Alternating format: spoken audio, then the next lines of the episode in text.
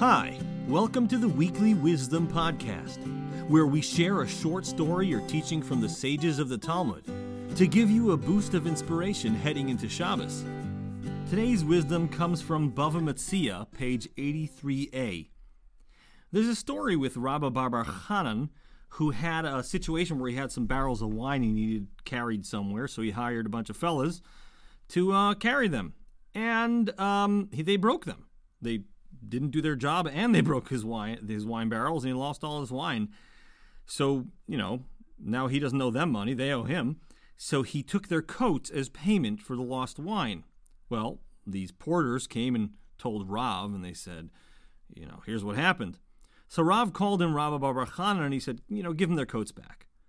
Rabba Bar Chanan said, is, is that what I'm, I need to do? Is that the law? He said, well, technically it does say in Proverbs you should walk in the way of good men. So, you know, I guess he's saying it's not literally the law in a legal sense, but, you know, be a good man. These people are poor and they don't, you don't have enough coats now, so give it back.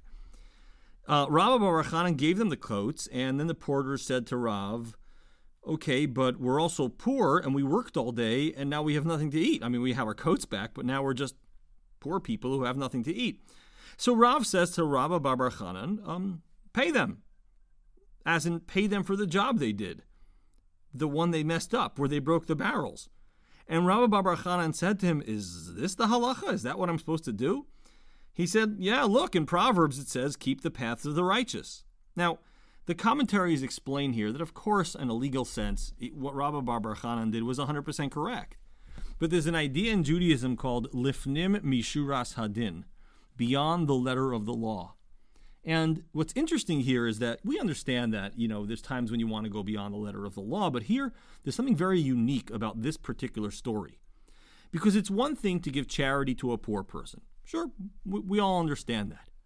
But here, he's telling Rabba Bar Bar Chanan, give charity not just to any poor person, but the poor person who who messed up on you and lost your stuff. That's a lot harder to do. Meaning these people, you know, let's say they weren't negligent, but whatever, they weren't great and they blew blew it. They just dropped his barrels. Now he's out his wine. It's harder to give these people charity than any random poor person. And so what it seems to be is that it's important to understand as Jews that we have a basic level of behavior expected of us. You know, help the poor, be nice to people. We understand that. But there's a, whole different level that we really aspire to beyond just being okay people, decent people, a mensch. We really aspire to be great. And so he was telling Rabba Bar Bar Chanan, hey man, you're not just a regular guy. You are expected as a growing person and a Torah scholar to reach, let's call it black belt, right? To have the ability to give charity to people who personally you have something against. But they need that charity. They need that charity, right? Someone needs to give it. And personally you feel like, "Wait, they broke my wine." So that is a whole different level of human behavior. We aspire to be great. We don't just aspire to be okay. In fact, there's a, a number of stories like this. I think there's a famous story about Rabbi Moshe Feinstein, who uh, was a great sage, a great scholar, who passed away in the 80s. And um, a number of the decisions he made and positions he took in halacha occasionally uh, developed some opposition. So there was a fellow who took it upon himself to write vociferous letters and public letters against Rabbi Feinstein and say how he's wrong and misleading the Jews.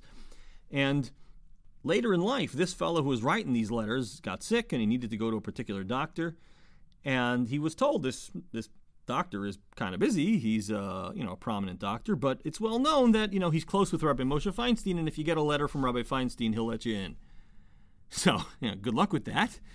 But whatever, he sent someone over who said, "Hey man, uh, actually I don't know if he sent someone over. I think he went himself and came in there and said, "Hi, I need a letter for this doctor, or whatever." And you know, Rabbi Feinstein writes him a nice letter. You know, I know this person. He's a honest and a you know person who deserves to be taken care of. And so I think his wife asked him, like, do you remember who that guy is? And Rabbi Feinstein said, sure, but he needs help. The, the fact that he wrote nasty things about me is not the point. He's a, a Jew and he, he's got a family and he needs help. What's, what's left to say? So most of us are not really ready to be at that level. But that's not the point. We aspire to greatness. We don't just aspire to okayness. And that is the lesson from Bava Metzia 83a. Thanks for joining us. Have a great Shabbos and a fantastic week.